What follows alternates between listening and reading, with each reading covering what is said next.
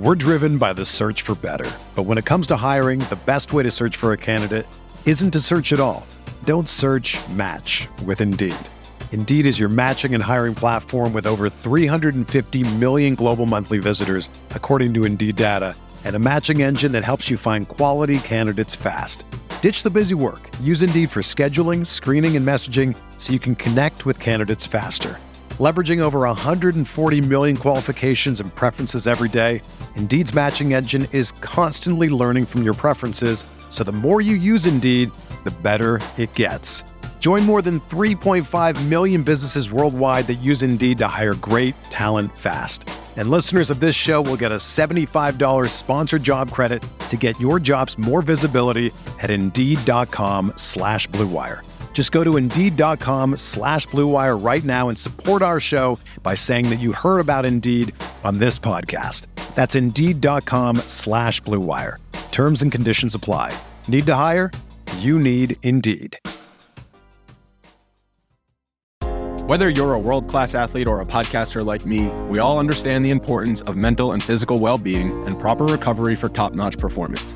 That's why I'm excited that Unifyd Healing is sponsoring podcasts on the Blue Wire Network. Unifyd Healing is a new and super innovative global network of wellness centers powered by Energy Enhancement System, or EE System. If you haven't heard of the EE System yet, then you'll want to listen up. This technology promotes wellness, deep relaxation, purification, and rejuvenation. Wherever you are across the globe, access to a center is easy and affordable. Interested in experiencing the EE System technology for yourself? Go to unifydhealing.com/bluewire to learn more and find a center near you. That's unified, U-N-I-F-Y-D, healing.com slash bluewire. No material or testimonials on the Unifyd Healing website are intended to be viewed as medical advice or a substitute for professional medical advice, diagnosis, or treatment. Always seek the advice of your physician or other qualified healthcare provider with any questions you may have regarding a medical condition or treatment and before undertaking a new healthcare regimen, including EE system. Roto Grinders presents your first word in daily fantasy sports. The Morning Grind. Stevie TPFL and company are here to jumpstart your analysis on today's DFS slate. Without further ado, here's your host, Stephen Young.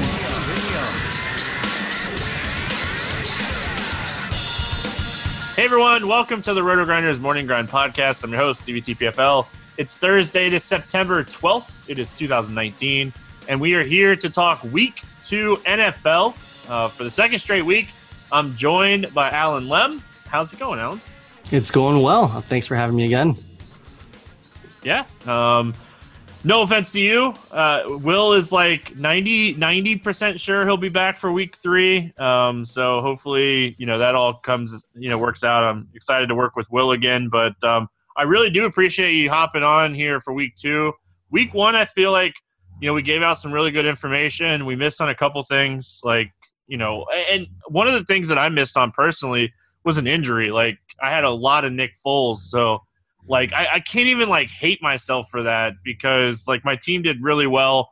If I would have got like ten more points from Foles, like I would have crushed double ups on pretty much every site. But you know, so I'm not I'm not ever one of those people that are like injuries um, are, are a bust because you can't predict those.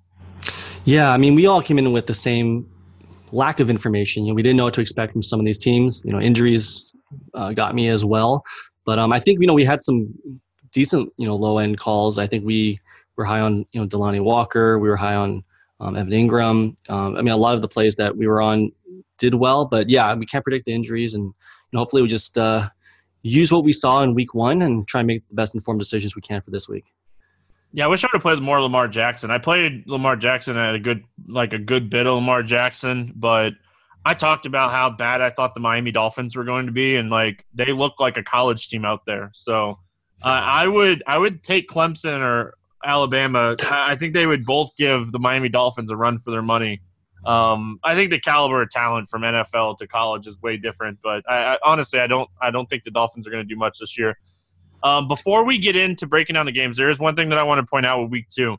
Um, recency bias is still a kind of a thing, and one thing that you're going to notice of week one to week two, two two ways you're going to see recency bias. You're going to see some of these plays that had really good week ones get ownership, and you're going to see some of these people that kind of dudded in week one, people back off of. This is one of my favorite things about week two NFL is jumping on those guys that maybe had a down game, maybe just didn't show up, maybe you know the schemes were wrong. I think there's difference between that and also like you know some situations, and we'll talk about it when we get to Detroit.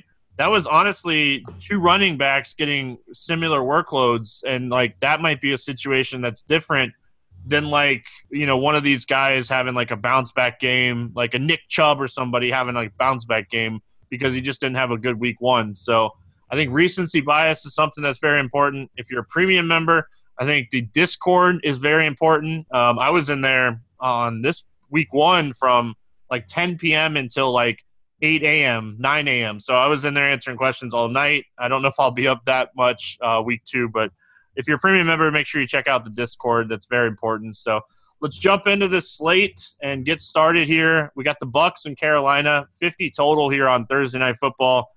We had kind of a snoozer opening Thursday night with Green Bay and Chicago. I don't really expect that to be the same case here. What are your thoughts here when it comes to Tampa? So I think this is the perfect game to talk about recency bias for both sides, right? We've got Jameis Winston coming off a game where he had three picks, he had three sacks, and I think if you watch the game, there are genuine concerns about him continuing those uh, turnovers coming to this year. You know, but at the same time, we're looking at a one game sample. We do know that um, you know Bruce Arians has the ability to. Uh, you know, improve this team from a, a passing situation. So I think this is a prime example of, you know, is Jameis regressing or is that just something we just need to you know wipe our minds clean of. Um, I think for me, the one takeaway from the Bucks side is that the running back situation really is the timeshare that we worried about. Peyton Barber still the starter by name, but Ronald Jones, um, Dare uh, Ogunbowale, they both had about 33% um, of the snaps. So we're looking at really a, a three-headed timeshare here. So if I'm targeting this game, I'm probably going – after Chris Godwin, um, I'm going back to Mike Evans. You know, again, that's recency bias where he was sick last week. He only had five targets, but it seems like a really good um, bounce back spot. And you know, speaking of Jameis concerns, I think we do have some OJ Howard concerns.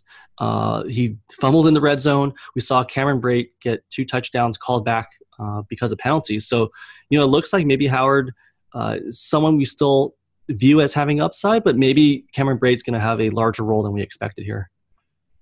Yeah, um, all that very true. Um, I don't have anything really to add outside of that. Chris Godwin played a lot of snaps, had six targets. He outsnapped Evans. Um, I think Chris Godwin's going to be a thing this year, but you know Perriman didn't play as much as I thought he was going to, and they really used that two tight end set more than I thought they were going to. So Cameron Brate, you know, he he's still really cheap across the industry, um, especially on a showdown slate. I love taking shots on guys like that. So he he scores a touchdown, you know, that's all you really need from him. So um, don't hate that one. And then you know the other side of this game, Christian McCaffrey is your captain. Like I'm I'm doing everything I can to play Christian McCaffrey as the captain. We just absolutely saw this team get shredded um, on the ground. Not not as much as we had thought we were going to when it came to Tampa in general, but I think that this is going to be a spot that we, we see Christian McCaffrey have a big game. Yeah, I agree with that. I mean, you basically put him in your captain spot for the most part and just work around that. He had um, 100% snap share. He had double digit carries, double digit targets. So I think that's the obvious captain spot if you can make it work. Uh, the Greg Olsen news is probably one way where you know he might be able to fit in McCaffrey. Uh, he's Olsen's questionable right now, so this could be a spot where Ian Thomas gets a spot start. He'd be a great uh, punt option if he gets uh, the chance to play. Um, and then you know, we I think one takeaway from the Panthers in Week One is that you know Curtis Samuel came in with the preseason hype, but he only had uh, four targets compared to DJ Moore's ten targets. So I think this is just a reminder that DJ Moore is probably you know the the clear SP one here, and, and Samuel still continues to have upside, but maybe he's not. Um, maybe we're a little bit too high on him coming into it uh, from preseason. Yeah, and like Wright and, and, Hogan both only had one target. Like DJ Moore's the guy. Like if Olsen's out, that bumps Christian McCaffrey. We, we saw it so much over the last two years with no Olson. Christian McCaffrey gets an increase, if that's even possible, if that's even a thing.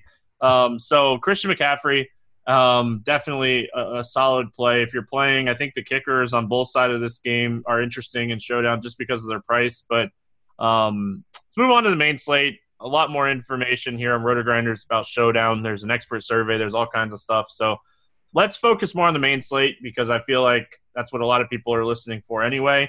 Let's get started here with Seattle at Pittsburgh. 46 and a half total here. Pittsburgh's favored by four and a half. Uh, they were definitely disappointing in week one, but let's start with that Seattle side of things. Um, Chris Carson was everything we hoped for and a little bit more, in my opinion. Yeah, the the nice thing was he saw seven targets. So I think the idea of you know having some PPR appeal here is is real. You know, we saw a little bit in the preseason, and it came true. So he outrushed Rashad Penny, fifteen to six. You know, had seven targets. Uh, you know, my concern with the Seahawks is they continue to run, go run heavy, and that slows down the uh, number of plays that they uh, run. So they actually ran the second fewest plays in week one.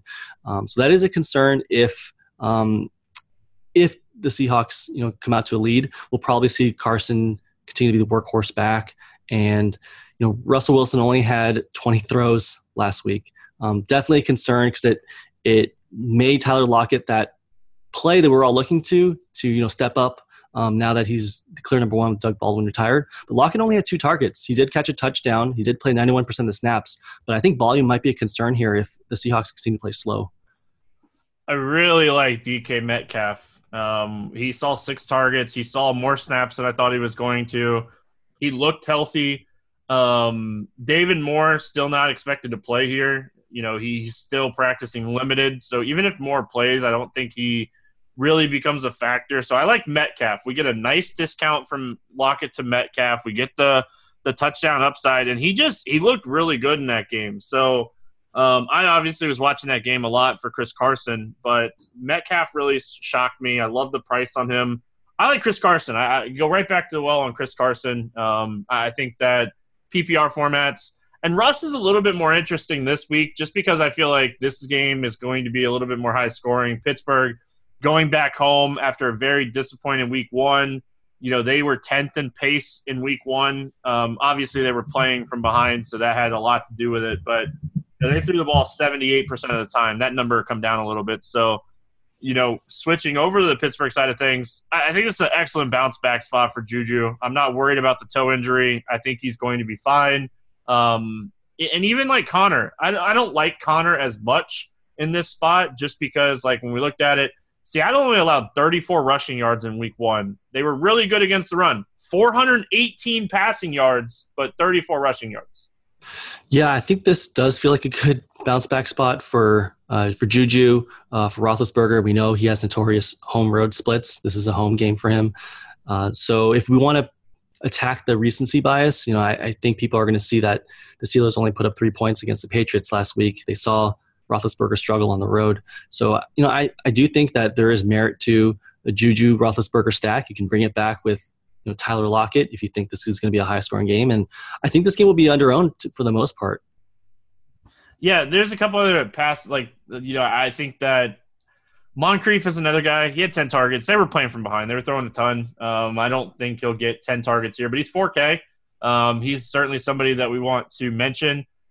McDonald didn't do as much, but we know that tight ends in this in this Pittsburgh organization, he's one of those guys that I hope kind of gets a little bit of recency bias on the wrong side of things that I can kind of you know take advantage of. But I'm a lot high. I'm, a, I'm high on this passing game because it looked like Seattle wanted to shut down the run, and if they do that in this game, I think the pass catchers are going to be you know much more options, uh, better options here, and, and you know Ben at home, so that's a thing. Um, so Colts and Titans, 44 total here. Tennessee favored by three in this game. I think they're definitely one of the shocking teams from week one. They played a fantastic game against Baker Mayfield in Cleveland. Uh, let's start with the Colts side of things. Speaking of shocking, Mar- Marlon Mack did not take a step back with no Andrew Luck there. Yeah, I mean, we talked about him um, last week as a potential contrarian play because you know when the Colts get in, in with the lead, we know they're going to run go run heavy, and you can say the same about the Titans on the other side. When they get the lead, they're going to go run heavy with Derrick Henry. So this is a tough spot. You know the Colts are uh, three point underdogs here. I do think Mack, um, I don't think Mack will be too popular. Even after the 25 carries um, last week, I think there are still concerns about a potential negative game script here. But you know, it doesn't seem like the Colts are they don't care. Like even in a, even when they were down last week, they fed Mack the ball. Um, so I, I, really like the spot for him. I think he makes more sense again on uh, on sites like a FanDuel or a Yahoo with the uh, touchdowns being so heavy. Um, I think uh, another thing to mention, you know, Devin Funchess went on the IR. Um, we'll probably see more Parris Campbell and Chester Rogers step in, but you know, again, this is a spot where Jacoby Brissett's going to have to feed T.Y. Hilton. They, they're they're losing wideouts. Um, Hilton had two touchdowns last week, had nine targets, and he should see even more target share here with uh, Funchess out. Yeah, the only thing that kind of concerns me about this game is both these teams tried to play slow in week one, and I think that's going to be the case too. You said it; they both like to run the ball. Um, I love the T.Y. Hilton call. I, I like the Chester Rogers call. Um, little slot, crafty type wide receivers are always fun to play in DFS because they're potentially getting the PPR points. But if I'm playing Mack, I agree with you. FanDuel, um, Yahoo is kind of where I'd end up more playing Mack the other side of this game, the Tennessee Titans side, I hate Derrick Henry in general. I, I do not like playing him whatsoever. But after watching week one and watching this Colts defense, like, how do you not have interest here in, in a Derrick Henry? Yeah, I think he was like 1% owned on Yahoo last week. And, you know, Yahoo's Yahoo, the FanDuels, like those are the sites you want to play Derrick Henry because he's going to find the end zone, you know, two times. And that's just to you know that's to boost your score so much. So I, I love Derrick Henry here. I don't mind both running backs in this game. Um, uh, I was high on Delanie Walker last week. I'm still high on him here. He found the end zone twice. Um, I think that's you know those are really my two targets here. I know AJ Brown had three catches for 100 yards, but if you look at his snap counts, he only played on 43% of the snaps. Um, he's still behind Corey Davis and um, Tajae Sharpe, so I do have some concerns about chasing that AJ Brown game. But yeah, for the most part, it's really um, chasing Walker, uh, chasing Derrick Henry here for me. Yeah, it's Walker and Henry. Like Henry would be my main target from this entire game. Um, I don't love a game stack here. I like Henry and Mack just for touchdowns, and, and like T.Y. Hilton. You know, I, I, don't think I play either quarterback here, um, unless it's just kind of one of those like weird lineup builds where I'm up way too late and I'm building way too many lineups. So Arizona at Baltimore, 47 total. Baltimore's favored by 13. This has been one of those games that kind of opened low, and the total has just continued to go up. Um, so, looking at the Arizona side, I think people are going to get kind of scared off in this game because of that Baltimore defense. Jimmy Smith not expected to play. That's a little bit of a bump here. But one good thing that we saw from Arizona was we can kind of project where the production's going to go. So I I like this spot for Arizona. They'll definitely be contrarian. I think you know when I first saw when I first saw the line, I didn't expect Arizona to be 13 point road underdogs, um, and I think it speaks to the fact that we still don't know who Kyler Murray is, and we saw three quarters of him being being mediocre and then he came alive in the fourth quarter and i think that sort of changed our perceptions of him a little bit you know if you look at the final stat line for murray it, it was it was pretty solid for for his debut um, but the appeal here, I think, with the Cardinals is they ran 82 plays and they only averaged 56 plays last season. So they are really uh, increasing the speed here. And I know that the 82 plays was aided by overtime, but still, it's a huge boost under um, Cliff Kingsbury. So um, I think for me, I I see a bunch of elite tournament plays. Um, you know, Kyler Murray, um, David Johnson, Larry Fitzgerald. I think what you mentioned, like we know where the production is going to come from. Um, we saw Fitzgerald uh, lead the team with 13 targets. He's going downfield. I think he had a pair of 40 yard catches for the first time since 2015.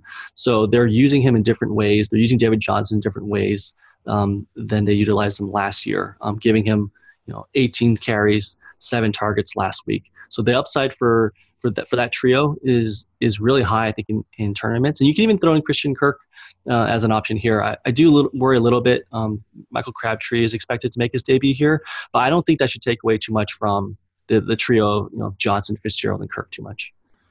So I think you can play Fitz and Cash on DraftKings at 4,600, knowing that the targets are going to be there.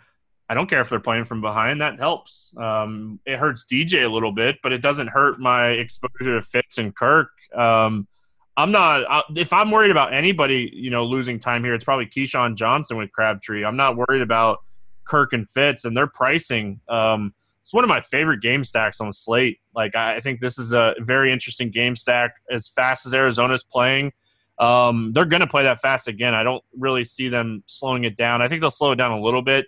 But if they're trailing here, who's to say they don't play just as fast? And, and we expect Baltimore you know they're they're a 13 point favorite here. So looking at the Baltimore side of things, like like I can play Lamar Jackson here, pair it with like a Mark Andrews, which I don't think was kind of a fluke, and, and then run it back with Fitzgerald and Kirk and have a nice four man you know game stack here. And I think there's a lot of production in that game stack. Yeah, there's definitely multiple ways you can go with the Ravens side. I think the Lamar Jackson Mark Andrews pairing works. The Mark Jackson, uh, the Lamar Jackson uh, Marquise Brown pairing also works. Uh, I mean, we saw Brown go off on 14 snaps, and we don't know if his snaps are going to increase this week. But if it does, you know, I mean, that's even that's even better against this defense. You know, without um, uh, you know without Patrick Peterson anymore. So I I do like. Um, I I think I'm struggling with the recency bias of Lamar Jackson. You know, we have one game where now he's getting MVP chatter already, and I'm trying to understand. You know, is that warranted or is that really just a reflection of you know the Ravens just beat up on a poor Dolphins defense. Um, so that's where I'm struggling. Um, I, I, think I think Jackson obviously he's an elite tournament play. I think where I'm struggling is do do we even want to consider Jackson in cash games? Um, and I think for me right now, I'm leaning more towards the Mark Ingram side. You know, we should see positive game script for him here. He had two touchdowns last week. Um, we did see Gus Edwards get a lot of carries, but most of it was in the second half when the game was out of hand and it was garbage time. So I think if this game stays close, I think it's going to be a Mark Ingram game for the most part. Yeah, like Ingram had 14 carries and five of those were red zone attempts. Um, so like the Gus Edwards thing doesn't worry me whatsoever. I think that had a lot of the product to do with why are we running Ingram out there. Um, you know, he's been kind of dealing with a little bit of a shoulder thing through camp too. So like why are we going out there and getting this guy hurt um, at all? So I, I, think Ingram is fine. Ingram's another one of those guys that I prefer on like a FanDuel. I, I think they we could see him get some catches throughout the year, but he's going to be uh, you know an in between the in, in between the lines type runner um, where not not like um you know heavy catches and stuff like that. So. Um, New England at Miami, 48 total here. New England's favored by 18 and a half. Um, it's very rare that you see a team at home 18 and a half point dogs, but um, probably not enough. Um, when it comes to New England here, obviously we're waiting to see like if Antonio Brown's going to play or not. That's like huge news on how we're approaching this offense just in general. Um, give me your thoughts here with Brown, without Brown. What are we doing with the Patriots? So I think with with Brown, that really downgrades Phillip Dorsett. You know, Dorsett had two touchdowns and was a, was in a starting role last week, um, so I think he would be pushed out by Brown.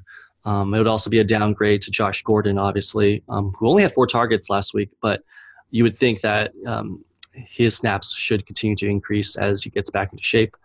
Um, I think Julian Edelman is safe regardless. You know, we should see the volume um, regardless. He's got the best matchup in the slot. the you know, I think again, recency bias is we are going to want pieces of this Patriots team because we saw um, the thinking is that we saw the Ravens smash the Dolphins for 59 points. So the Patriots are going to, you know, who knows what they're going to do here. And I think there is some merit to that, right? The, the Patriots aren't the type of team that are going to slow down. They, I think they are the type of team that want to exert their dominance on you and show that they can score at will. So um, I, I, think Brady, I think Brady and Cash is, is even in play. Um, I think Brady, Lamar Jackson, um, you know, Patrick Mahomes are probably my top three quarterbacks to consider. Um, where I actually, you know, I prefer to get pieces of the running game. And again, it's tricky to find out, you know, is it going to come from Sony Michel? Is it going to come from Rex Burkhead? Um, we saw both of them get you know, a decent amount of carries last week. And again, I think both are firmly in play on sites like FanDuel and Yahoo um, with the touchdowns so heavily weighted. Yeah, and like James White, he's a guy that I always like, but it's more in closer games that I like White. Um, Burkhead, that was shock for me. I didn't expect him to get that much work, but you know he's kind of a, a tournament flyer. Um, but you know you're going to need him to score. and get catches in the process. So I'm kind of on the fence what I want to do with the Patriots here, which is weird when you're looking at a team that has you know an implied total of 33. You know you want exposure to that offense. The Patriots are just one of the toughest offenses to figure out. So like mix, mixing and matching. Sony Michel could easily be the guy here. We just watched Baltimore run all over this team, and Sony Michel, you know, he did, he wasn't. Don't look at his snap count. It, it's never a thing. Like, don't look at Sony Michel's snap count. He played what twenty, I think twenty two snaps, and he ran the ball fifteen of those snaps. He's going to get his touches even on a smaller snap count. They keep him, you know, fresh. So Sony Michel is probably my favorite play from the Patriots. Edelman's right there. If Antonio Brown plays, he's only 7K. You're getting Antonio Brown for 7K. We know that Tom Brady is all about this you know mentality of showing people up. So if if there's if Brown plays, Brown will score a touchdown. Uh, I'm calling that right now. Like Brady will make it happen. Um, as far as Miami goes, you know, first look when I was doing my initial research, I had a little bit of interest in Fitzpatrick just because um, of them trailing. But then, like the the thought of maybe are they going to put Rosen in there again? So my thought process is get exposure to DeVante Parker and the tight end and and attack it that way um, is kind of what I'm thinking here. That's exactly my thought. I mean, I I, mean, I posted on on Twitter. I had a I had a, a dolphin stack last week, and that is just like the worst idea ever. But um, you know, you, you don't know what they're going to do at quarterback. They, they could easily pull Fitzpatrick here. Um, the running game, you know, like they're just a mess on the running side, um, and the Patriots don't allow rushing touchdowns. So I'm kind of with you here we were expecting a negative game script. I think DeVante Parker makes the most sense, especially with Albert Wilson ailing. I, um, I think we'll want to keep an eye on him because if, if he's um, you know questionable or doubtful, then DeVante Parker should see even more market share here. If if if if Williams doesn't end up playing, or not Williams, if if um, Wilson doesn't end up playing, I like Preston Wilson or Williams. Preston Wilson or Williams would be like one of those tournament flyers for me. He's really cheap across the industry we we saw him. He's he's the darling from camp, and you know we have already seen him be an impactful player um, to start the season for this offense. So he would be a guy, but don't sleep on the tight end. I can never pronounce his name, but he had six targets in the first week. Um, Gesicki is, I think, is how you say it. He's twenty seven hundred. He's really cheap, and a six target tight end share um, is always is always phenomenal. So that's fine with me. Yeah, I think um, these are all deep GPP plays where you're really just banking on oh, a touchdown. Yeah. Yeah, they're, they're going to score. Like and like for some reason the Dolphins always play the Patriots well, but like it's not the same Dolphins team. This team's terrible. Chargers and Lions, 47 total here. Chargers favored by two and a half in this game. It's a game that I really like. I think that there's a lot of good pieces from this game, you know, especially if we're looking from last week. There's a lot of different ways to attack this game. Let's start with the Chargers side of things. Um, you know, Detroit allowed 203 rushing yards in week one, and Ekeler looked phenomenal and played a lot more snaps than I think anybody could have projected for them. Yeah, you know, we were being told going into week one that it would be a 50 50 split with Ekeler getting passing down work, and then it ended up being a 75 25 split in, uh, in Ekeler's favor. Uh, so Ekeler out rushed Jackson 12 to 6. Um, Ekeler was out targeted um, 7 to 3. So the workload is clearly in Ekeler's favor, and um, I think maybe we were just given the coach speak. Um, but yeah, I mean, the Chargers are running into a bunch of injuries now. Hunter Henry's out four to six weeks, which is a huge blow. Um, I think we'll see uh, Virgil Green step in, but you know, there's obviously talks about bringing another veteran, maybe you know, Antonio Gates again, um, and then even Mike Williams. His, his status is unknown as of Wednesday night. Uh, he's hurt, um, they signed um, Anthony Johnson to the practice uh, squad, and Artavis Scott is also injured on the practice squad. So this could be a huge Keenan Allen game. I mean, they really don't have anyone else. And we could see, and we've seen them have huge, like 15, 20 target games in the past. If if we see Mike Williams out, I think you know the Keenan Allen, Austin Ekeler stack is firmly in play here.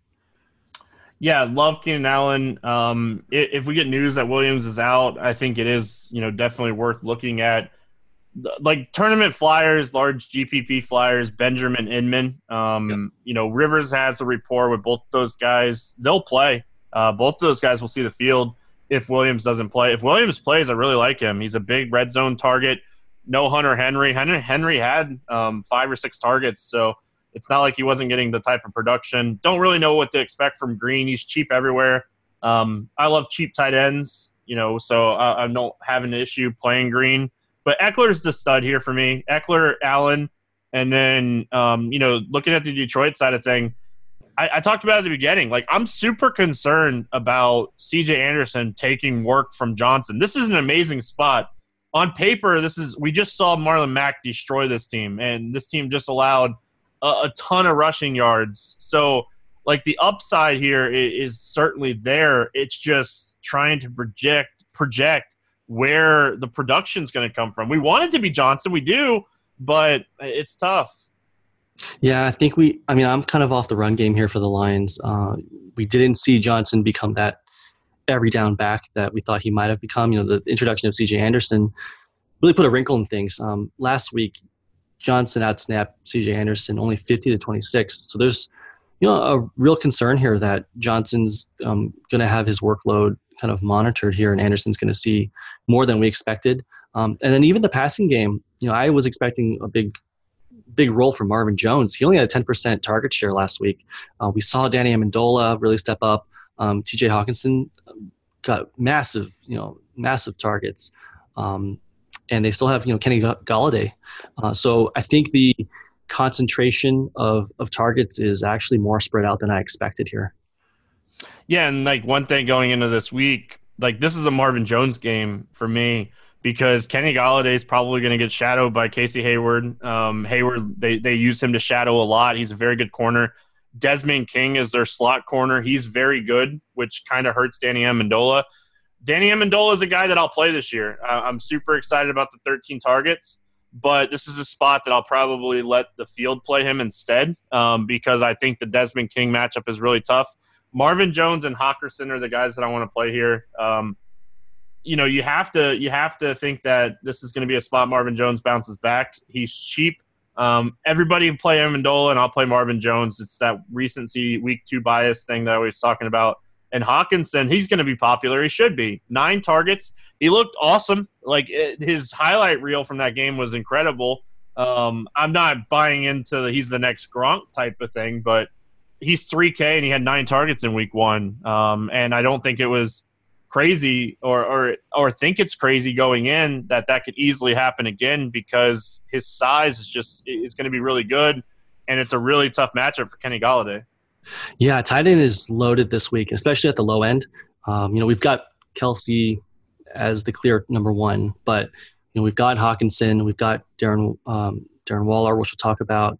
Um, you know, we uh, there it, there's options at the low end. You know, Delanie Walker as well. So I think one of your first roster decisions, at least roster construction questions, you have to ask yourself for cash games is, do you want to spend up a tight end or do you want to uh, you know punt there? But there's just so many options, and Hockenson's definitely one of them to uh, consider. I will say, like my my placeholder first build type lineup had Hockenson in cash because he's just that that discount for the targets um, in a game that is expected to stay close with a 47 total indoors, like it, it just all lines up for this game to be a really solid game. Like this would be a game that I think I'd be betting the over on. I think it's going to be a good production game. No, Cowboys and Redskins, uh, 46 total here. Dallas favored by four and a half in this one. I think we can both say that we were kind of shocked, uh, you know, on both sides of this game. You know, Dallas came out and Dak did his thing. Like I had zero Dak. I'll say that. I have no problem admitting when I'm wrong. I should have played more Dak, knowing that Elliott was going to kind of be a little bit limited. Um, I should have played more of him. That doesn't mean I did. Uh, we saw Elliott only get 13 targets. Um, he, he's expected to get more touches in this game, but I think this is another game that we could potentially look for Dak in this passing game to do its thing again because, you know, I expected to get more targets, never fits well into my stomach. And, you know, this Washington team allowed 300 passing yards. They allowed 120 yards rushing. Like, I think this is a spot we go back to the well on Dak. I agree with this. Uh, I think Kellen Moore, the introduction of Kellen Moore as their new offensive coordinator has really opened up things. You know, maybe something has clicked for Dak. And I, you know, this is obviously a good matchup on paper. So the Dak, Amari Cooper, or even Dak, Michael Gallup stacks are are something I'm really interested in for tournaments. Um, I am still kind of hesitant on Zeke.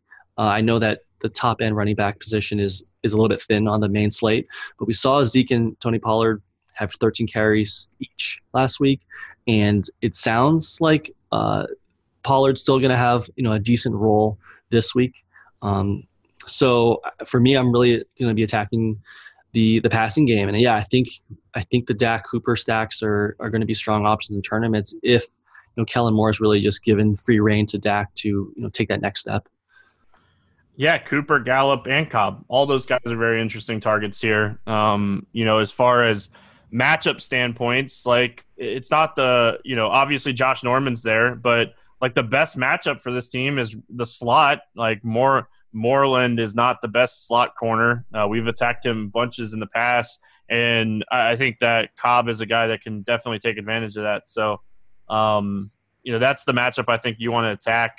But you know, obviously Gallup with Norman doesn't shadow, so like Eh, you know, eh, you play all three of these guys. You can play two of the three and hope that Dak goes off again and make a little stack here. Washington, like Adrian Peterson's going to be a thing again. Guice is not expected to play. Thompson had a ton of targets. If we're expecting Washington to be down again in this game, we can look at Thompson. We can look at McLaurin, who on the Wood show, shout out to Eric Crane, he called it. Like he he I was on Richardson, and he got it right. I got it wrong. Um, and Richardson still had seven targets, but and, and like even Quinn didn't really come off the field either. Like we kind of know where the production's going to go here, and it really depends on what happens with Jordan Reed too, because he still hasn't passed concussion protocol.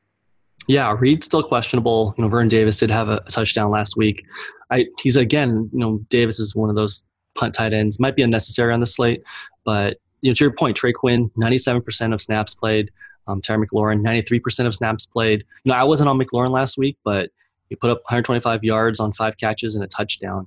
Uh, Case Keenum was surprising. I, I, didn't expect three touchdowns from him, um, but I'm not going to chase it. But I, I, think McLaurin is interesting. He's only you know 3,800 on DraftKings. Um, you could make the case that he's cash viable there. Um, and when you are playing the Cowboys stack, you know, you can always bring it back with McLaurin and knowing that, you know, probably a negative game script for the Redskins. Yeah, I think Trey Quinn would probably be my favorite here. Um, just because I think McLaurin to get some love.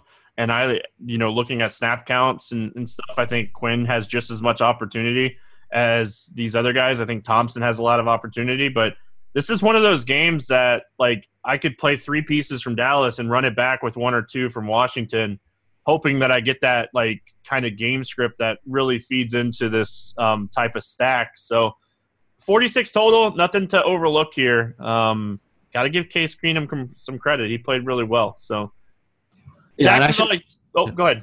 No, I was going to mention. You mentioned Adrian Peterson. Um, you know, he's going to be the starter, like you said. I have zero interest. I mean, we saw last year that in negative game scripts, he just gets phased out immediately, and you know they go straight to Chris Thompson. So even though he's got the starting role, I'm, I'm just not on him if you want to play Adrian Peterson, play him on a Yahoo or FanDuel. Don't play him on PPR sites. But you know you're going to need him to get two touchdowns because he doesn't typically get a ton of workload. Thompson's the play on DK and fantasy draft. He's 3,900, um, coming off a game where he had 10 targets. Chris Thompson's a really good pass catching back. Like this is what he is what we love about him. It just wasn't used a lot last year, so hopefully that maybe this is some positive signs for him. Jacksonville at Houston, 43 total here. Houston favored by eight and a half. You know, I hate to see it for Foles. He threw that threw that dime. What a pass! Um, I hate to see it get injured on that, but um, you know, now we're in the Gardner Minshew um, with Dobbs as the backup. Like it's just an ugly situation in Jacksonville as far as the quarterbacks go. But this Minshew's not a bad player. Like we we saw him in, in college do really really well he's not Nick Foles, but I don't think it's a I don't think it's a Blake Bortles situation. Yeah, you know, like I'm not a huge college football guy, so I don't know how many of the listeners, you know, follow follow college football, but you know, all I see on Twitter are the memes of him, you know, like with his mustache and all like these jokes about him. So when I started digging into his actual background in college, you know, I was actually pretty impressed. You know, fifth in Heisman voting during his senior year, he had 38 touchdowns for Washington State. Um, so yeah, he's not like a scrub. He's a six round pick, but again, he's not some guy just off the street. Um, and he did go you know, 22 of 25 for two touchdowns last week. So um, maybe you're right. You know, I think my initial reaction was that the Jaguars, you know, to just to write him off and that this is going to be a huge downgrade. But the bottom line is we don't know, right? We don't know about who this guy is and what he's going to be at at the uh, NFL level. So I think for now, at least I'm going to take a lighter approach on Leonard Fournette. I'm going to just downgrade him just a little bit. But we saw Minshew really kind of hone in on Chris Conley, um, DJ Chark a little bit. Uh, even Dede Westbrook caught his touchdown from from Minshew. Um, so, you know, I, I think the the passing game is still a little bit interesting. And yeah, the bottom line is we just don't know with this guy. I don't want to overreact in this game. This is one of those games that you know I feel like you can easily overreact to. Um, you know, Conley having a good game. Minshew did not work with the first team last week. Let's be real. He probably hasn't worked with the first team a lot. So like Chark and Conley has probably worked with Minshew a little bit, where Dede probably hasn't. Now we're going to get a whole week of practice. We're going to see a different game scheme, different plans. You know, we're not a Nick Foles team now. We're a Gardner Minshew. Like you talked about, this dude did 38 touchdowns for Washington State last year. He's not no slouch. Like he kind of flew under the radar. He's a six round quarterback, but okay. Like I'm not, I'm not too concerned here. Houston defense is solid. Uh, I don't want to say that this is an easy matchup, but I, I like Dede again. Um, I'll have some exposure to Conley and Chark. I'm not touching the t- tight end situation. Maybe a little bit of Fournette, but you know we know what Houston does. They're really good against the run. Um, they allowed 148 rushing yards last week. I will say that they, they didn't do well as I thought they were going to do. But the other thing here, Alan, both these teams play slow.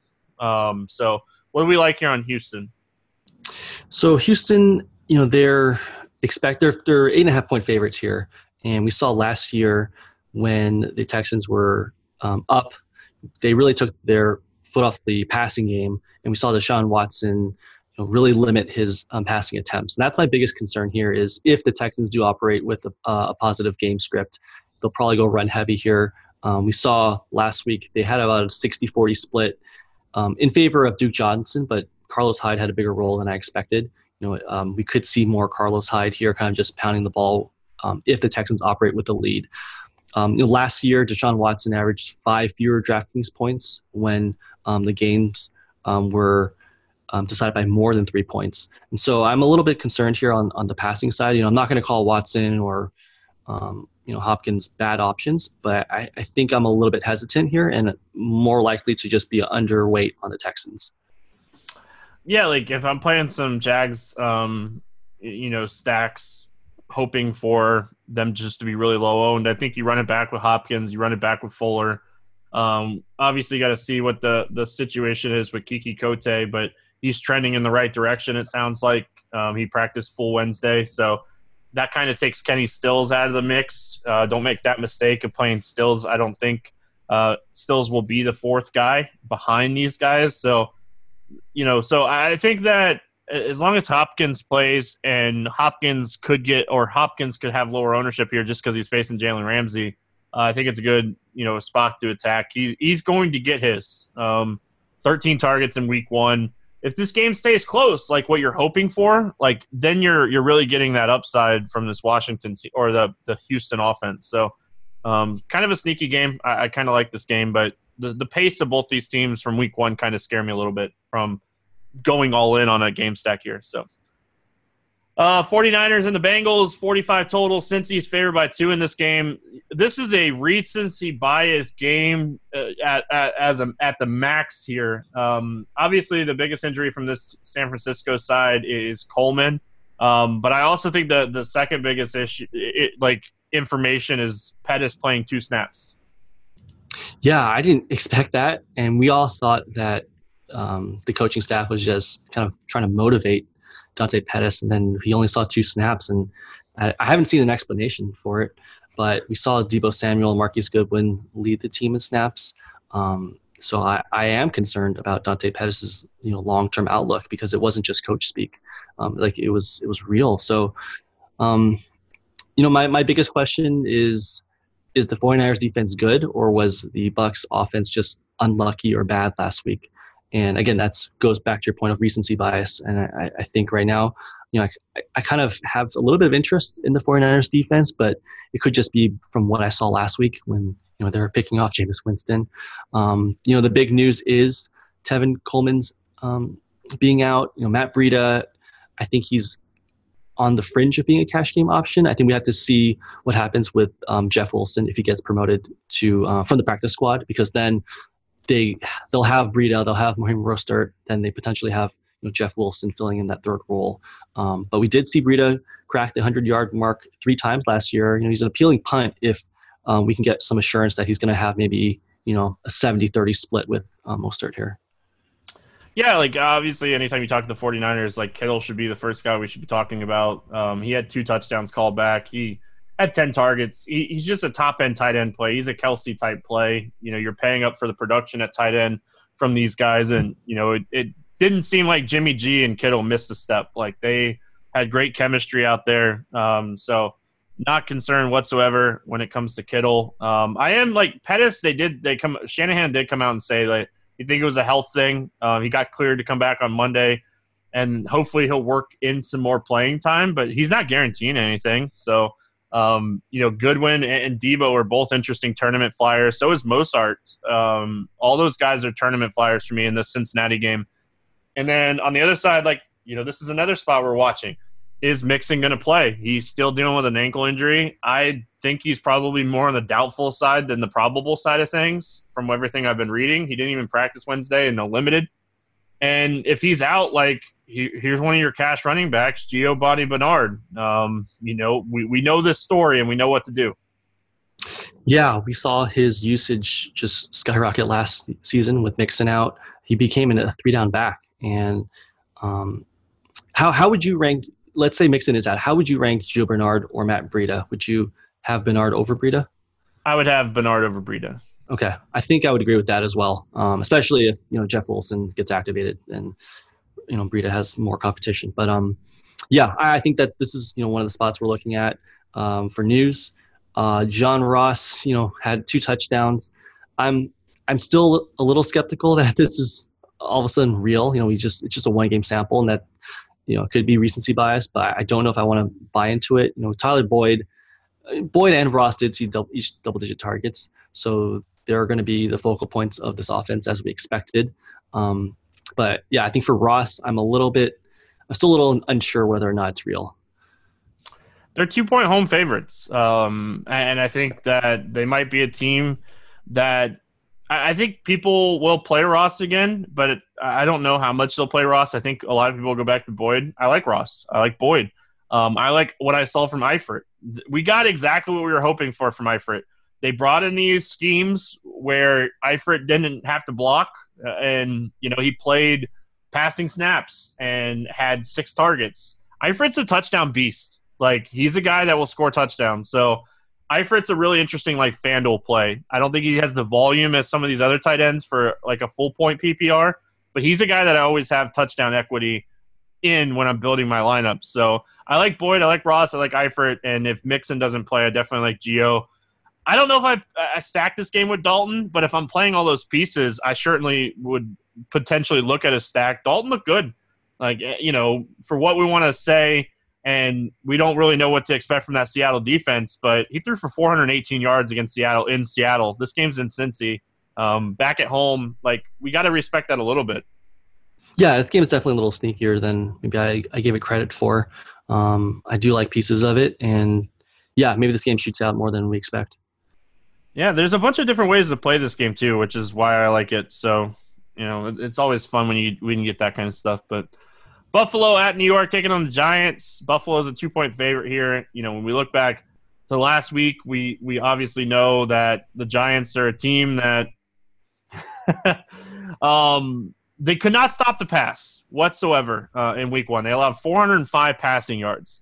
Josh Allen's interesting here because, like, there's so many pieces you could play Josh Allen with that make sense. And, like, when you're stacking games or stacking teams, you want options to make the stack work.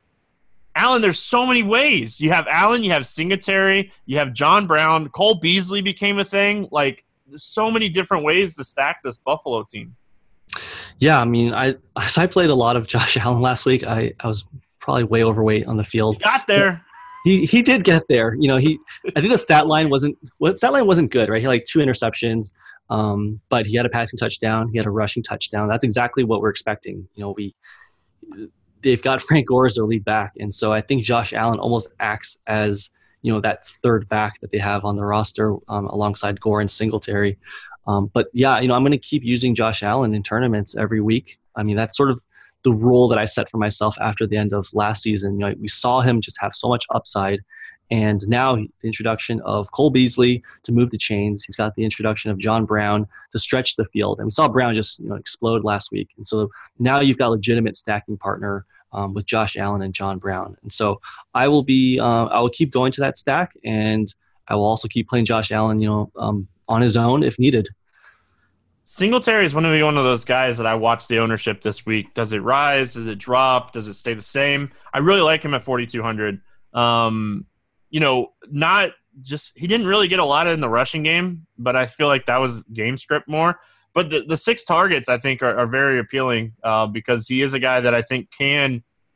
I don't want to. I don't want to look at the fantasy number because the 70 yards rushing, he broke a big one. You know, 23 yard run.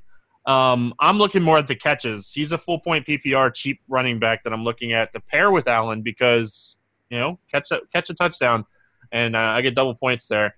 As far as the Giants go, Engram like he did exactly what we were hoping for, and he only got a four hundred dollar increase after getting 14 targets in Week One. Yeah, and we also got news uh, on Wednesday that Sterling Shepard's uh, dealing with concussion. He didn't practice on Wednesday, so that right. could be another potential option uh, where Engram sees even more targets. Um, I, I, I, am a little bit torn here on on the Giants because I actually do respect this Bills defense a lot. Um, you know, we saw that they were second in pass DVOA last year, but only 14th in run DVOA. So, uh, you know, maybe I'm a little bit leaning more towards the Saquon um, side over Engram, and you know with tight end being so loaded, um, I, I, do think Engram is is viable in GPPs, but I, I think I'm leaning more towards Saquon in this spot.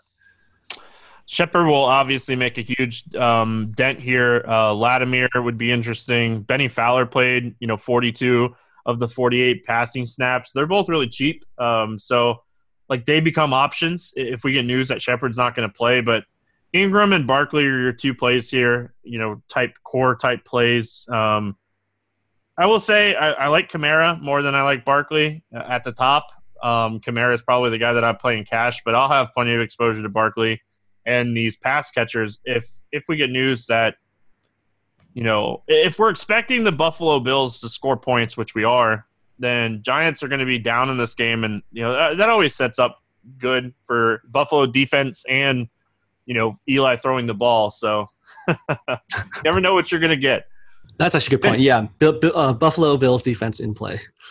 Very much in play because yeah. Eli down, they're chucking the ball around the field. That's always fun. Uh, Minnesota at Green Bay, 45 total here. Um, let's start with the Minnesota side. Dalvin Cook did Dalvin Cook things. He looked 100% healthy. But this Green Bay defense one week sample size, they looked really, really good. They did, and we also saw the Vikings go extremely run heavy. You know, this is a road game. I, my initial my initial cash bill did have Dalvin Cook in it, um, and then I started digging into the you know the Packers defense, and now I'm not sure what to do. Um, the we saw just a weird game plan from the Vikings last week, and where they only had 10 passes, and I know that was a positive game script, but they only ran 49 total plays, and that was tied for the Seahawks for the second fewest plays in Week One. And you know, we knew going in they were just going to pound the ball, and we saw that with Dalvin Cook. But yeah, this is going to be a tough spot. You know, it's on the road um, in Lambeau, so right now, you know, I, am on the fence with Cook. I, I, think I think he is still cash viable. You know, we know that the workload is going to be there as an every down back, and you know, I'm a, I'm a little bit I'm a little bit scared about you know what the run heavy approach means for Adam Thielen and Stefon Diggs because they only combined for five targets last week. And again, this is could be a spot where I'm just dealing with my own recency bias, and maybe these are you know elite plays in tournaments um, where you know Vegas does expect the Vikings to you know score 21 points, so some touchdowns should be should be had here. Yeah, and I like Green Bay at home, like anytime. So if I'm liking Green Bay at home, and I know they're they're probably going to score some points here against this good Minnesota defense, then like I, I, want exposure to Thielen, I want exposure to Diggs. I like Cook for tournaments. I think there's better cash game plays this week than Dalvin Cook. I'm not saying he's a bad play. Uh, he's going to get the workload. Um, you mentioned it, like they ran the ball a ton. You know, 77.6 percent, which was you know 14.6 percent higher than the next highest team in Baltimore. So, um, or Green Bay. Green Bay was the second highest team in in rushing in Week One. So maybe we see a different type of game here. Um, there's two different ways this game could go. It could go really slow with not a lot of plays, and that goes way under that 45 total. Or we see both these offenses. We see Green Bay offense bounce back. They look terrible. Um, the defense looked great. The offense struggled. Um, I am a little concerned just in general about you know Aaron Jones and this whole running back by committee type thing. I'm going to be off of him in this spot against Minnesota. I think it's a tough matchup anyway. But Adams, Scantling, Allison was something I was wrong about. I, you know, I'm never afraid to admit when I was wrong. I was, you know, he, he scored zero fantasy points. So um, Scantling's the guy that I came into the season really high on. I think they focused Davante Adams here, and I think this is a spot that Adams and Scantling could have good games. Yeah, I think Adams, you know, he might see Xavier Rhodes coverage, and if you look at his game logs from last year, um, Adams did have touchdowns in each of the two matchups um, that the Packers played uh, Minnesota last season, but in both games he was also held to under 70 receiving yards. So you know you're probably bank, banking on maybe a, you know a, touchdown here, but uh, the receiving yards might be kind of held in check um, in Rhodes coverage.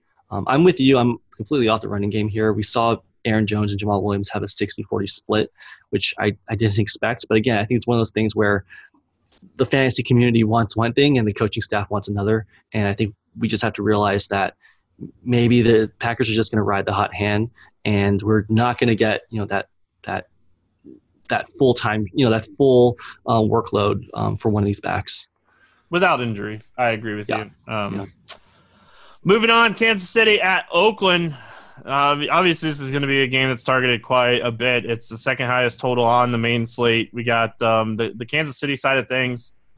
It doesn't sound like Tyreek Hill is going to play. Um, it, it, sounds like he's going to be out for what four to six weeks. I think is the last report that mm-hmm. we saw. So this could be a, a spot that you know Sammy Watkins gets high ownership, or people don't go back to the well because of such an increase in price. What's your thoughts here on Kansas City? Yeah, I think they price Watkins well. I think he's priced. Good job. You know, yeah, yeah let's I think, say that. Good job. Yeah, yeah, um, and I think that's good news. I still think he's going to be popular in, in all formats, especially cash, where we know that the targets are going to have to funnel to him, as well as Travis Kelce. Um, and I do expect that the Chiefs to be probably one of the most popular stacks, as they should be.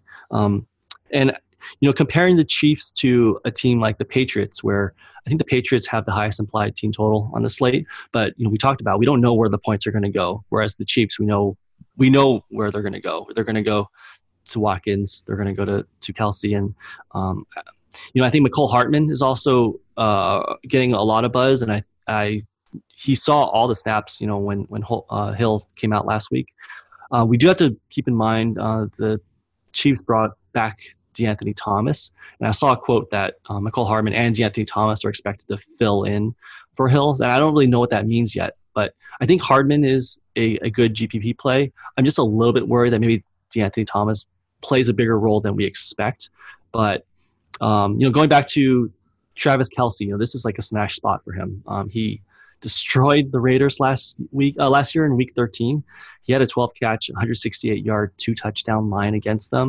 You know, the Raiders aren't going to have any answer for him. So this is a spot where you know I I'm going to stack the Chiefs every week. I kind of made that rule as well.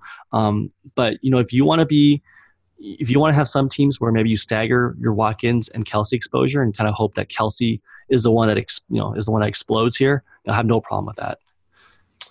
Yeah, don't forget about Damien Williams either. Um, you know, as much as we like the pass catchers here, like Williams is going to get plenty of work out of the backfield, running the ball and catching the ball. Um, Andy Reid designs plays for his running back each and every week. We saw six catches on six targets.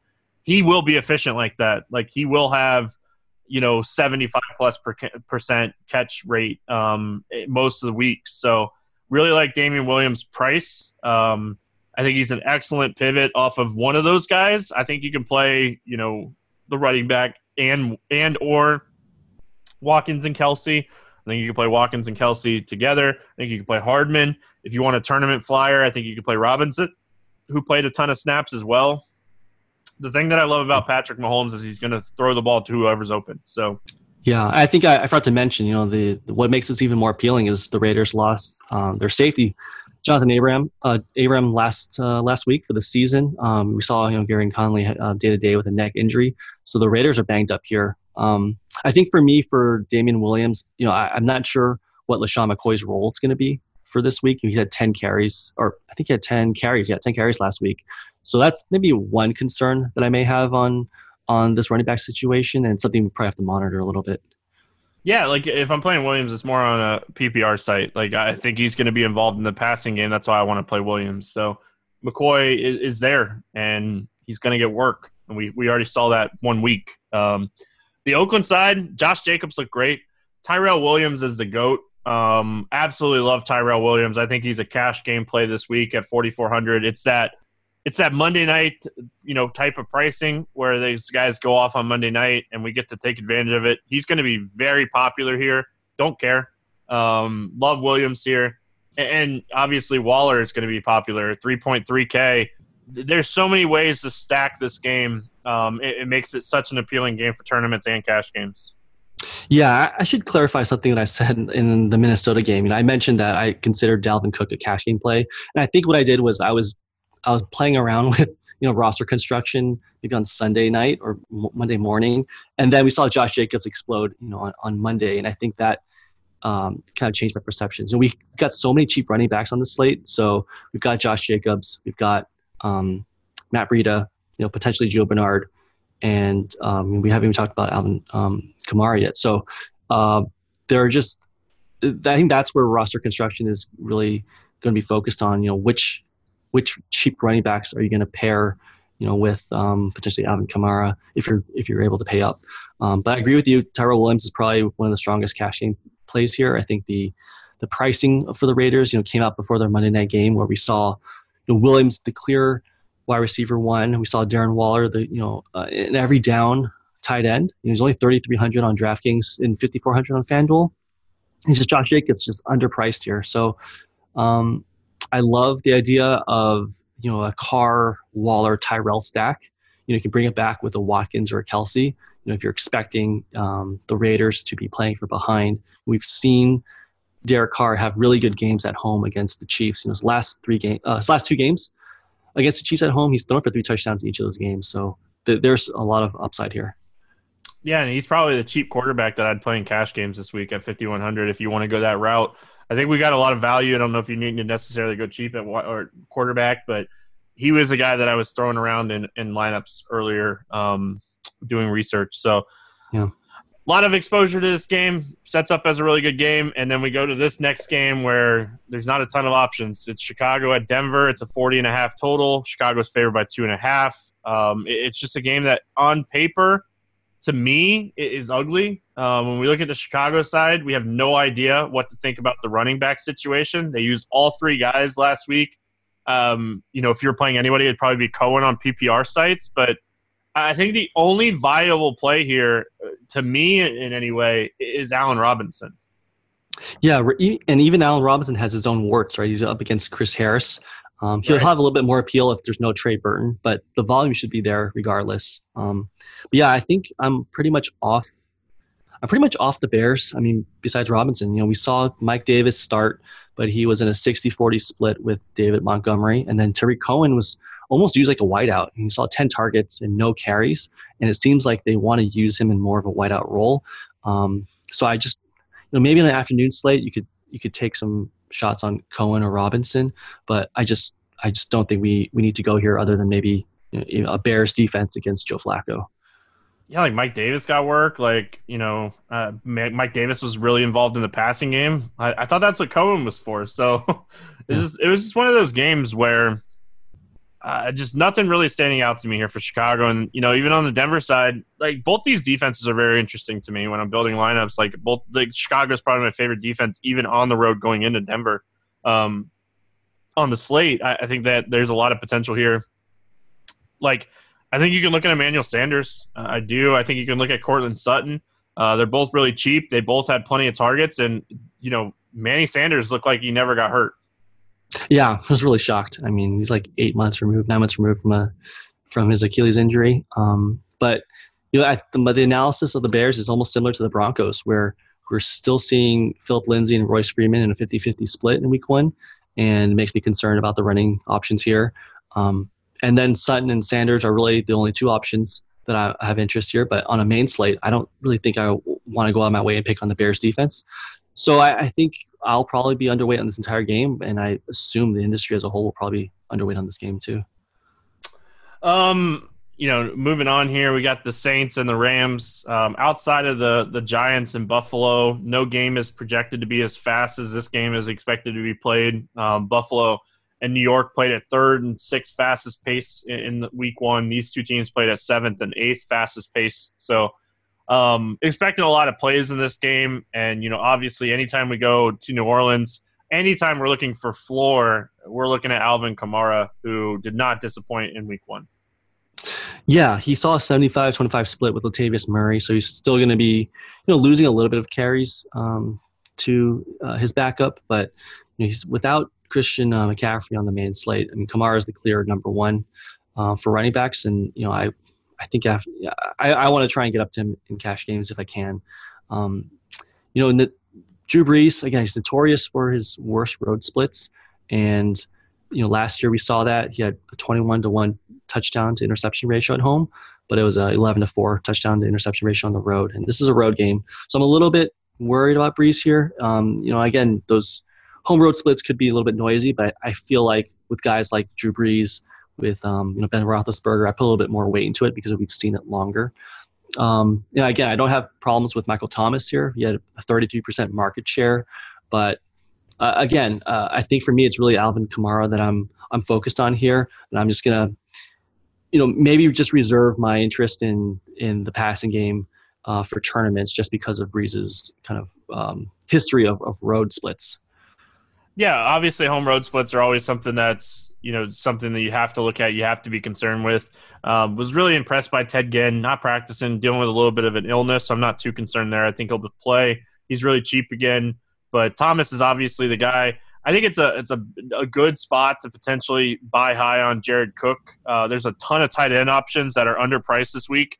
That I think Cook will be that guy that's kind of overlooked here. We might get Jared Cook at like five percent ownership.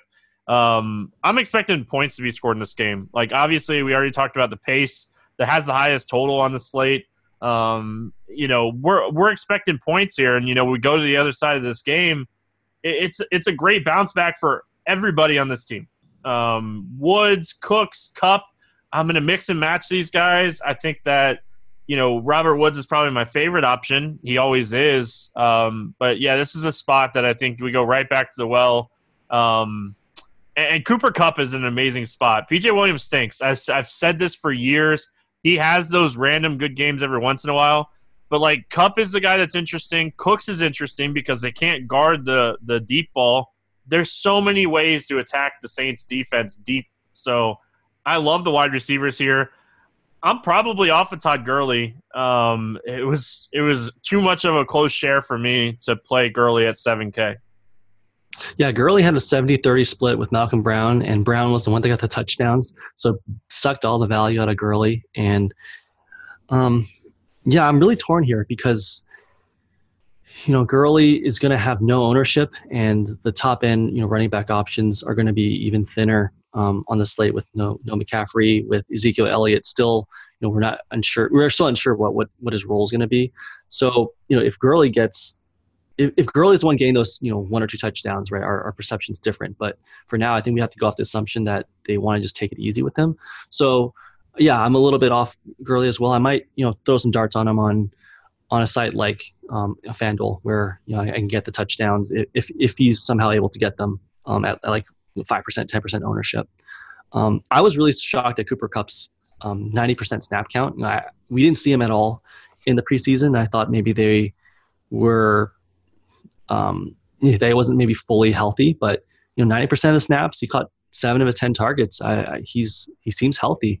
Um, so if if I'm going, you know, to attack this game, yeah, I love the stack of you know Cooper Kupp, Brandin Cooks, Robert Woods. They're all in play, and we we know that we know that Goff actually has you know the opposite of he's got better home splits. His home splits last year, 22 to three touchdown interception ratio, compared to 10 to nine on the road. So this is a spot where you know historically, you know, Goff should have you know, some success here. Yeah, and Goff got a price decrease. You know, he's 5900. I like the price on him. We know the Saints, you know, their secondary is very beatable, so um, definitely like this game just in general. Obviously, I think a lot of people like this game, but Saints defense was nothing to brag home about. Gurley, I, I like the Gurley call on like a FanDuel, um, FanDuel Yahoo type play. Um, I, I, like that call just because um, you know it's certainly interesting. So all right, finishing up here with Sunday Night Football and Monday Night. We'll give quick thoughts on Monday Night, but let's talk the Sunday Night Football game just because some of the sites definitely include this in their main slate. We got Philly at Atlanta, um, 51 total here. Atlanta is probably a team that you know we're expecting one of the biggest bounce backs from this week after a very disappointing week one. But Philly looked great. DeSean Jackson looked great. Jeffery looked great. I think the biggest thing here is this is another running back situation I want nothing to do with. Yep, I completely agree. You know, it was a 50 30 20 split between Miles Sanders, Darren Sproles, and Jordan Howard. And I was wrong. I mean, that, that's where I take my L. I was wrong, Jordan Howard. I actually thought Jordan Howard would have the lion's share. I did not expect Miles Sanders to to lead this committee, but you know, this is a spot where I mean, if you're playing a showdown slate, um, I mean, just good luck, right? Like you, you don't know who's who's going to be in when when they're at the goal line. Um, and you know, I think you just on a main slate, you know, you you play you play the wideouts, you play Wentz, you play Jackson and Ertz and Jeffery. But yeah, I just this is going to be a headache un, until we see Miles Sanders kind of run away with the job. This would be a week that if you're playing a showdown slate, like Miles Sanders, a little interesting just because of who he's facing. Um, but like even Sproles has that same like it, would be whoever gets the touchdown, and like it could be either one of those guys. So um, if I'm playing a showdown slate, like Sproles, we know he's going to get plays drawn up for him in the passing game. So like he's obviously interesting here. Um, Atlanta allows so many passing yards, um, receiving yards to running backs. So um, I probably would play Sproles in a showdown slate over Sanders and Howard, but I, I would I think I'd play Sproles and Sanders before Howard in showdown on DK just because of the pass catching ability against Atlanta. But love Jackson, love Jeffery. Go right back to the well on those guys. I don't even care. Um, I think both those guys are very fine options. I don't expect Jackson to have a monster game like that, but we, we have to note that he had 10 targets, and Jeffery's still your red zone threat here. He, he's just a giant red zone guy that Wentz loves. So, uh, what are you doing here with Atlanta? So Atlanta, I'm also off the run game. You know, I thought Devonta Freeman was going to have this huge you know, this huge role. And we saw Ito Smith and Devonta Freeman have a 50 50 timeshare, which didn't make sense to me because, you know, in the preseason, we saw Ito Smith fighting for a job with Brian Hill. And then all of a sudden, he's, you know, in a timeshare with Devonta Freeman. And I don't know if it was, you know, game script dependent um, last week when they were playing from behind or if Ito Smith is, um, going to have a larger role than we expect. So this is maybe a spot where we have to get a little bit more of a, a sample size to see what Freeman's long-term role is going to be. But you know, I think in a showdown slate, I think Julio in your captain against Ronald Darby is you know a spot where he should just do whatever he wants. Yeah, Philly allowed 28 rushing yards um, in, in, week one too. They were one of the best run defense. They they funneled. They allowed 28 rushing yards and 370 passing yards. So it's an amazing Julio spot. I love the the Julio captain. Um, I like Calvin Ridley too. I, I, think both these guys are very much in play. Uh, Austin Hooper, if you're playing a showdown slate, um, he's in play as well. If you're playing over on fantasy draft. I think Julio is a guy you want to even consider playing in cash, uh, just because the spot is just so good. You're going to have to pay up to get him, but we have a ton of value on this slate. So um, definitely be looking at Julio in all formats. Uh, just quick thoughts here on Cleveland, New York. Uh, what's your thoughts on Cleveland? Um, Cleveland, you know, I, this is um, recency bias again, right? We we were everyone thought that the Browns were going to be this amazing team, and then Baker Mayfield throws three picks and has a safety and gets sacked five times. And I think it's just a reminder that you know the the raw talent is there, but you know we want to maybe see it pieced together first. Um, but it's just a weird game where they were lost by 30 to the Titans. And I don't expect that to happen here to the Jets. Um, uh, you know, I, I, think I think we just put aside the recency bias. You know, the talent's still there. Um, Beckham and Landry have played 100% of the snaps, and Njoku played 90% of the snaps. So they're going to be on the field and just go back there. Um, and I think on the Jet side, I was completely shocked. Le'Veon Bell played 100% of the snaps. You know, uh, we had a pretty good discussion last week. We we just didn't know what to expect, and I, I did not expect you know a full complement of workload. Um, Jamison Crowder had 17 targets, and we know that Sam Darnold loves the slot receiver. I did not expect 17 targets though. I ended up playing quite a bit of Crowder by the end of the week. Like he was a guy that I ended up playing. He was one of the things that I got right by the end of the week. But I, I love him here. Uh, this is another spot I, I, go right back to the well on him. I love Lev Bell um, as a football player. I do anyway. So uh, like uh, he's a guy that I really like in this spot. I like Chubb, you know, because Dontrell Hill- Hilliard is in concussion protocol. Oh, we should have mentioned Enunwa went on the IR. They did get DT from New England, but I just don't know if he'll be ready. He's dealing with a hamstring injury too, so this might be a week they give him off. So Anderson and Crowder would probably be the two guys there. But you know, looking at Cleveland, Beckham, Landry, it's a showdown slate. Go right back to the well. Chubb, Beckham, Landry, Njoku. Um, you know, I would even honestly, if I'm playing Monday Night Showdown, like I would consider playing Crowder in my captain spot to free everything up on the Cleveland side of things because that's where I want the production to come from. And Captain Crowder, let's do it. yeah, you know, and this would be pretty contrarian, but you could even, if you think Mayfield struggles again, which you know, it's probably unlikely, but if he has another similar game, you can play Jets defense and, you know, hope he throws more picks, gets more sacks. And, you know, it's again, it's contrarian, but it's, it's definitely an option. It is very contrarian, but uh, it's certainly an option. Um, don't forget about like Darno. Um, Darnold, if you're playing that like showdown slate, we don't have that showdown slate up yet. It's not up available yet. Uh, so we, we don't know the pricing or anything. It's still early in the week, so we can't even look at pricing. But I'm kind of hoping Crowder is a little underpriced and we can take advantage of it.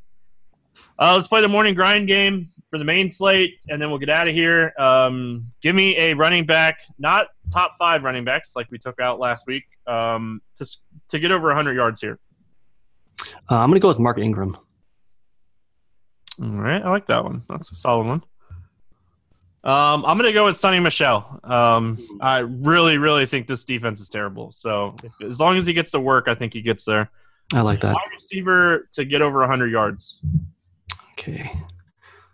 I am going to go with. I'm going to go Julian Edelman. I think they just feed him. All right. We're on opposite sides there. yeah, I know. Um, you know what? After watching the Saints the other night, give me Brandin Cooks stretching the field on that team. Um, if he finds the end zone one or two times, he could be a monster play here. Give me a tight end to score a touchdown that's not in the top five. Okay, I picked him last week. I'm going to keep picking him. Delanie Walker. All right. You got that one right. um, you know what? I'm going to go with Hockenson. Uh, I just the talent seems to be there. Um, give me an under 5K flex play to score over 20 points. Okay, he'll be popular, but um, I have to go with Tyrell Williams. The Gazelle. I like that one. Um, I'm gonna go Fitz. Uh, I talked about him earlier. I really like. I know it's a tough matchup against Baltimore, but I like Fitz a lot. Uh, and then finish it out with a quarterback to score or to throw over 300 yards. Okay, I'm gonna um, buy into the home splits and go with Ben Roethlisberger in a bounce back spot. All right, I'm gonna go with. Oh man, who do I want to pick here? I want to take somebody contrarian. I like, I like, I love the contrarian life. You know what? Give me Derek Carr. Oh, I like, I like that one. Super contrarian, but yeah. All right, Alan. Any final thoughts before we get out of here? Uh, no, I think what you mentioned at the start of the show about recency bias, um, that's going to come into play for tournaments because we all have this idea now of what we expect, you know, certain teams are going to be. And, you know, we only have a one week sample and, you know, just continue to attack recency bias and, you know, be willing to go out on a limb in tournaments. Yes, sir. Um, I definitely don't disagree with that. Like I said, I, I I gave you guys my speech. Um, I, I, think that recency bias in week two is the the biggest edge that we get um, because it's a one week sample. 17 weeks of the season, we don't have a large sample anyway. So recency bias is a thing all year, but I feel like it's m- much bigger in week two. So hope everyone enjoyed the podcast. We'll be back tomorrow talking some more baseball. There's plenty of baseball content here at Roto Grinders for free. You get the grind down and stuff like that. So if you're looking for baseball content, you can check that out. He is Alan Lem. I am Stevie TPFL. This is week two. Hope everyone crushes. We'll see you guys again next week.